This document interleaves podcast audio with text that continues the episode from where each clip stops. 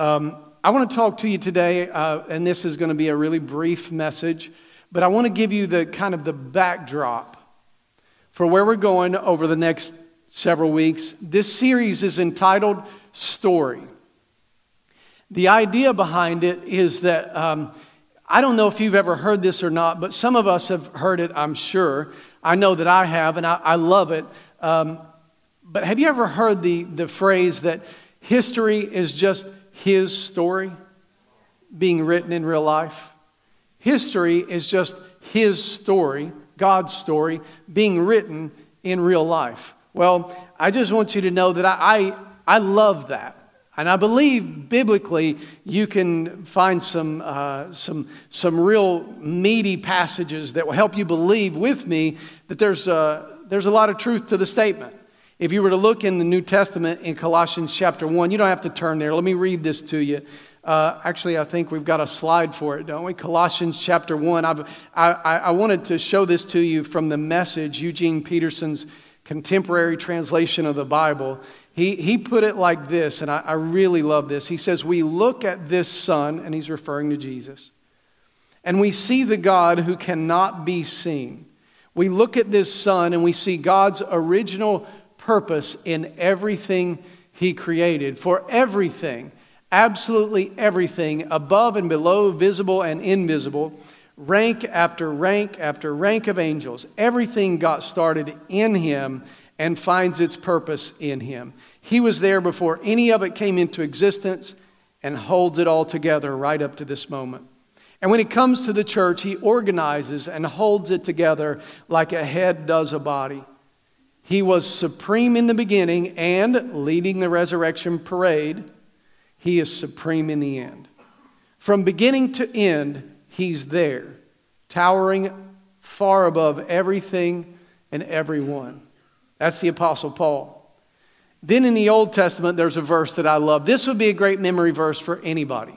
I want to encourage you, put this verse in Jeremiah uh, to heart, and I assure you there will be moments in your life when you're going to find this will really give you some strength. But in this passage, the, the Old Testament prophet Jeremiah says, For I know the plans I have for you, declares the Lord. He says, I have plans to prosper you and not to harm you, plans to give you hope and a future. You see how many times the Lord is telling Jeremiah the prophet to tell the people of Israel? That's who he's speaking with there. He's speaking to the people of Israel I have plans.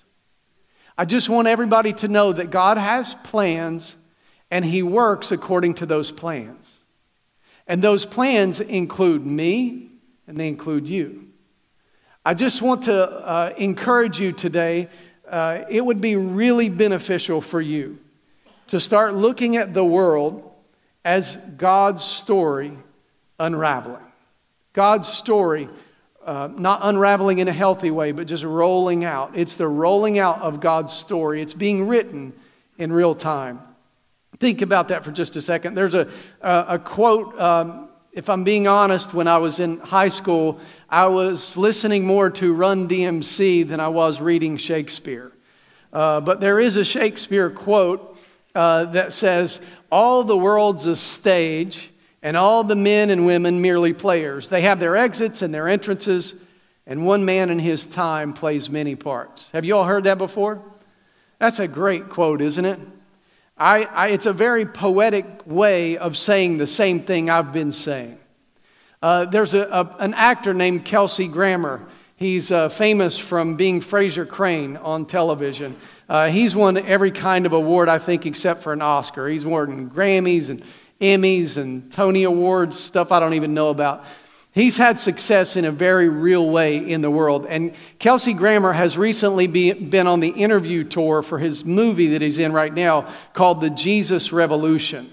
And in The Jesus Revolution, he's playing a part uh, of, of Pastor Chuck Smith. And Pastor Chuck Smith was a, a pastor during what was called the Jesus movement.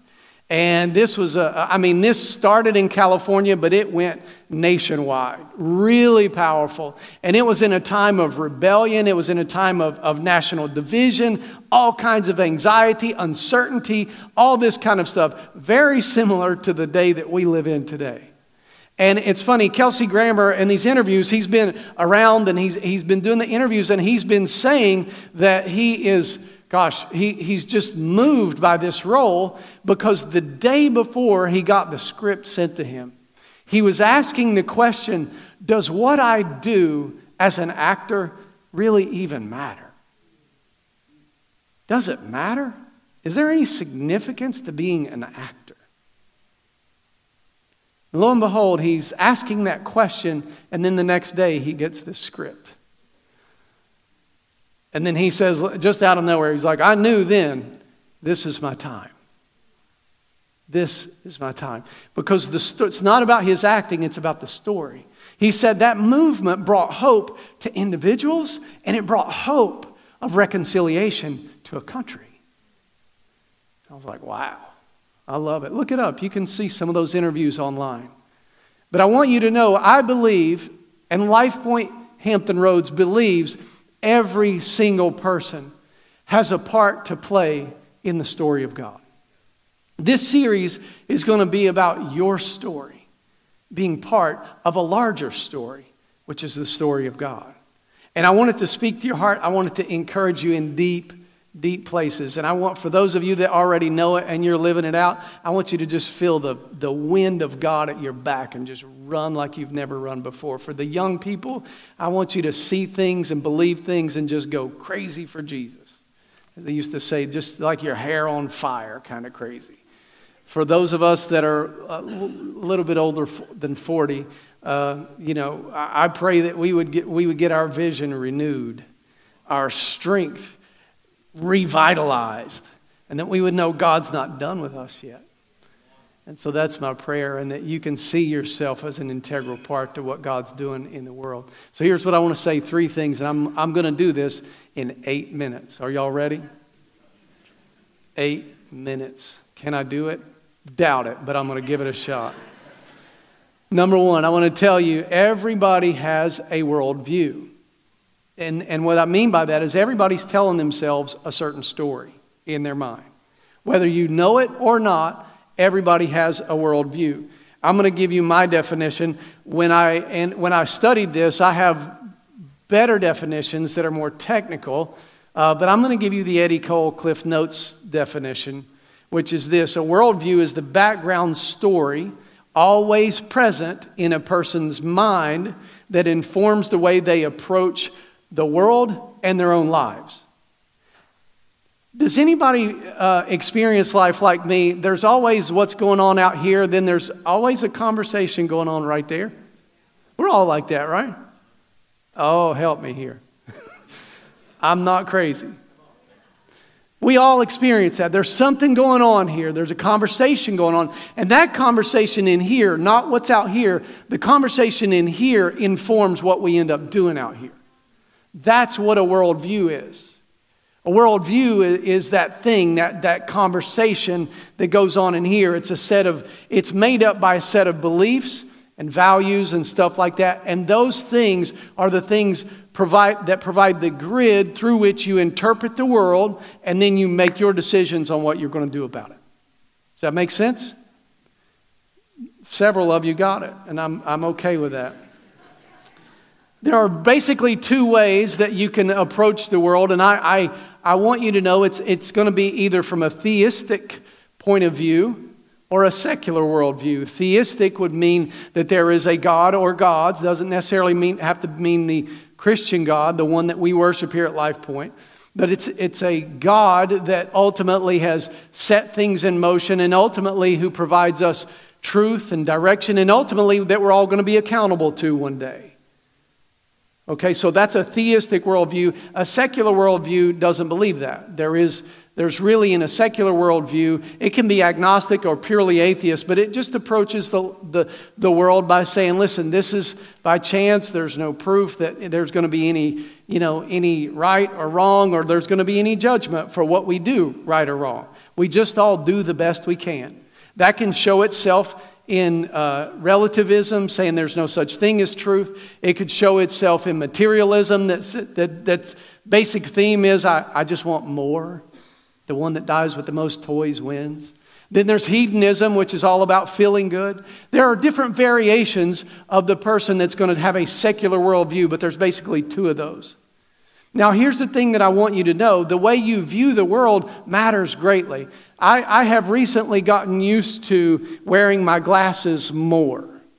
And I, I am having to do that born out of a little bit of pain. I have scars. I have bumps and bruises and scratches on my body and on my bumper in my car. And those things tell me that I really need to be wearing my glasses at all times. You following me? Glasses, the way I view the world, matters. Right now, I mean, this is like, this is great. This right here, I really see you now. It's a different experience. You all have, ex- you know, even if you don't wear glasses, you know, if you look through a microscope, you see little tiny things much, much larger. If you look through a telescope, you see things that are way off, like they're closer. Uh, if, you, if you are not used to scientific instruments or glasses, uh, you have sat in a car and you've doubtless looked out of a car windshield and you know what's happening when there's rain. You got to have it cleared off. You know what's happening. Have you ever had that a moment happen when you are in your car and you, you hit defrost? And somehow or another, defrost means make it worse fast. You ever had that happen? I'm like, for the love of God, how does I'm going to kill somebody? I, I'm, I'm trying to clean my window and I can't see anything now. You know, you want to like I, I li- when I lived in New York, we had two black cars, and it was an ongoing joke with me. We had a, a black sedan and we had a black SUV, and I kid you not, those birds loved those cars. Those cars were targets all the time. It was awful. I remember one day I, I, went out, we had been away for about a week, and I go out, I get in there, and I'm like, Are you kidding me? I couldn't hardly see out of my windshield. And I'm like, I'm, I'm so upset. I'm like, what? No, I'm rushed, I'm late, and I can't even hardly see. I'm like, this is, and you know, my attitude starts, and I had this moment where it's like the Holy Spirit just grabbed me and said,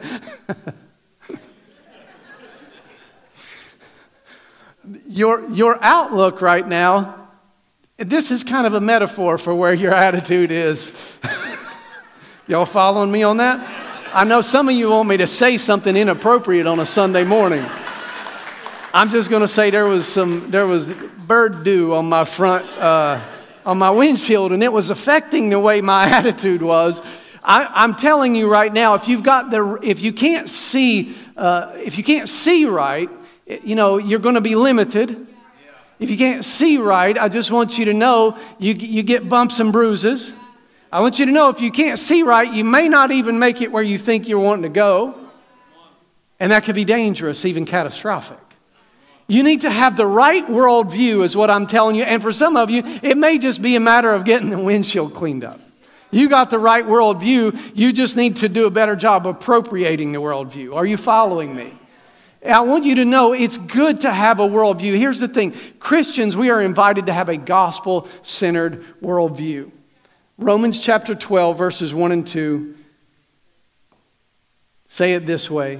The Apostle Paul says it this way, and I'm going to I'm gonna lay this out in the weeks ahead, so I'm going to I'm gonna, uh, be very quick in how I explain this to you and we apply it.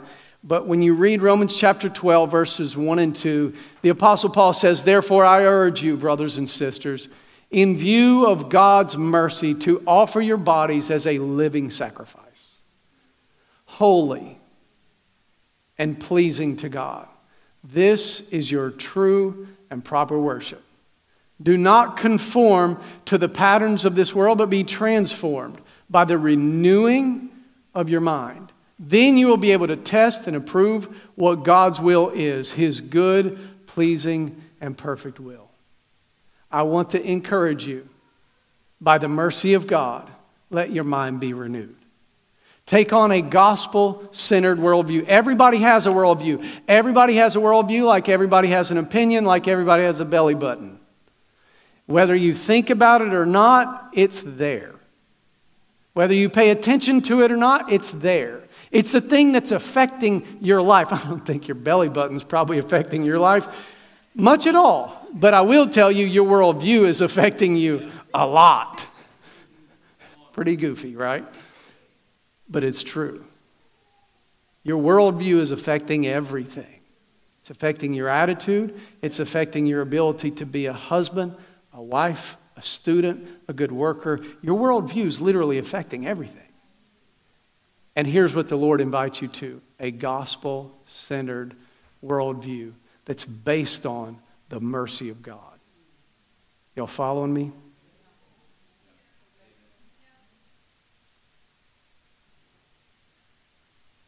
Why don't you look to the person next to you and say, You should have a gospel centered worldview?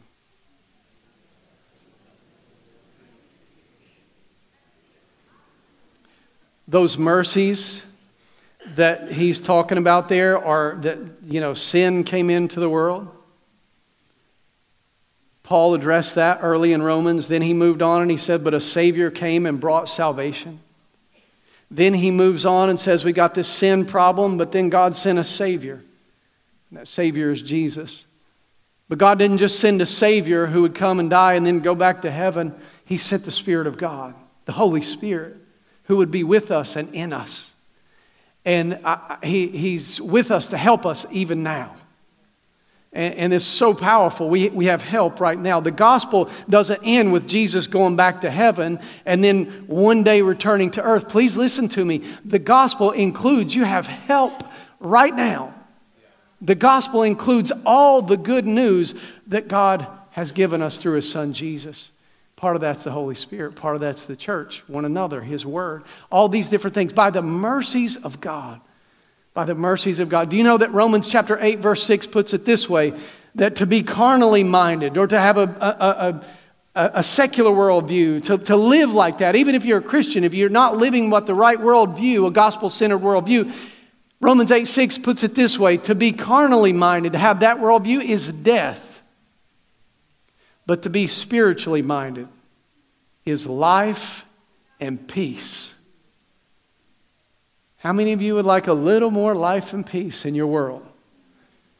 I'm going to tell you that what, that what I'm encouraging you to is not a worldview that says, man, if you accept Jesus and determine to follow Jesus, it's just going to get easy.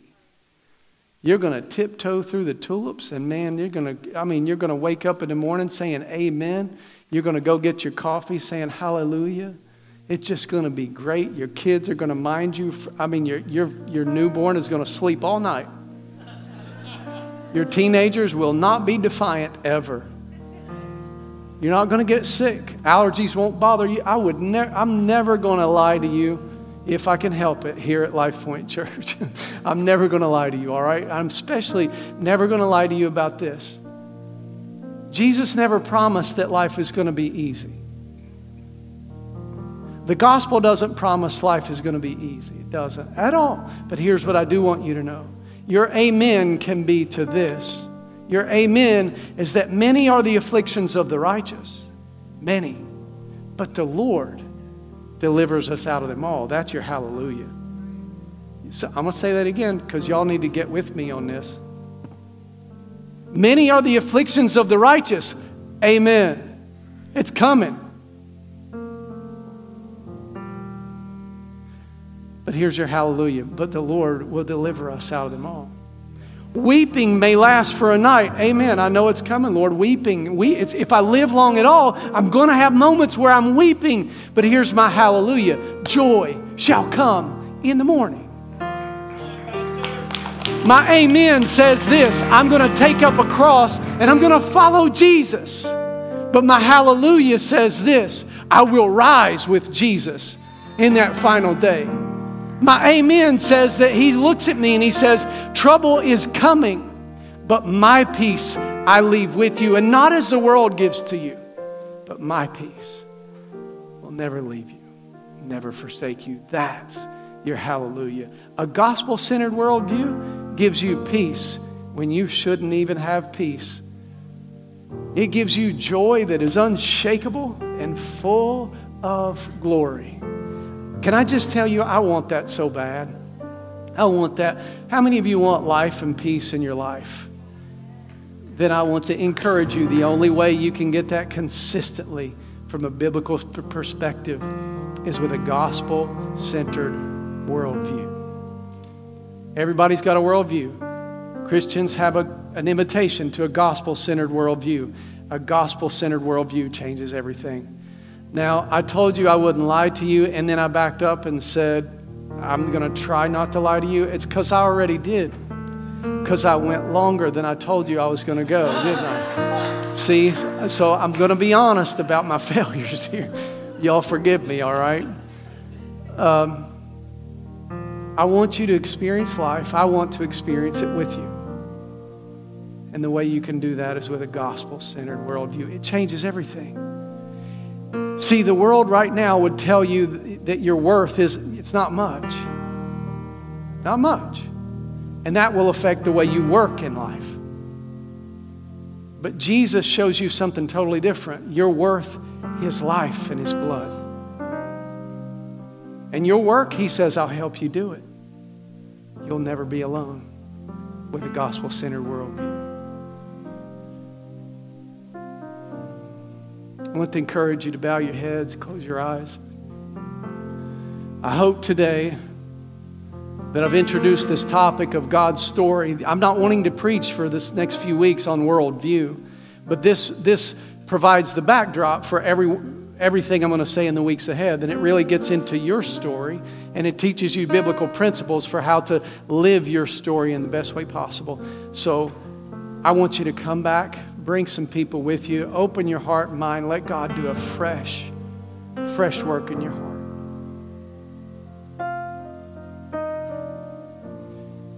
If you've never given your life to Jesus, if you've never surrendered to Him today, and you're like, man, I, I'm ready to do it, but I haven't, then I want to encourage you. If you're ready, pray this prayer with me. There is no magic to these words, none. But a heartfelt prayer to the Lord will always be heard. So pray this with me if you want to give your heart to Christ today. Pray this with me. And now, why don't everybody pray out loud together? Say, Dear Lord, I admit that I'm a sinner, but I believe in Jesus. I believe Jesus came and lived a perfect life and died a sacrificial death to pay the penalty for my sin. I'm sorry for my sin. Please forgive me. Help me to live for you from this point forward. Come into my heart and help me, Lord. Help me to live for you. Help me to have a biblical worldview. Thank you, Jesus for saving me. Heads bowed and eyes closed. Can I rejoice with you if you just gave your heart to Jesus for the first time? You've never done that before, and right now you just gave your heart to Jesus. Raise your hand. Let me see it. Amen. Amen. Anybody else? Promise you I won't embarrass you. Amen. Well, Father God, we thank you so much for your grace. We thank you for your power. We thank you, Lord, that we have the gospel of Jesus Christ and we can move forward in faith with life and peace.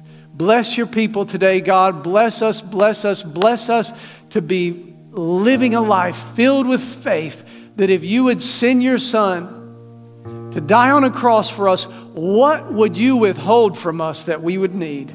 And the answer is nothing. So, Lord God, I pray that we would live like loved people, that we would live like people who have provision, who have everything that we need to do everything you've called us to do. May we live with confidence. May we live with joy. And may we live with a resilience that when we blow it, we get back up and we just keep right on at it.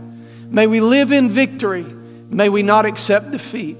And Lord God, we'll give you the praise and the honor and the glory. In Jesus' name, amen.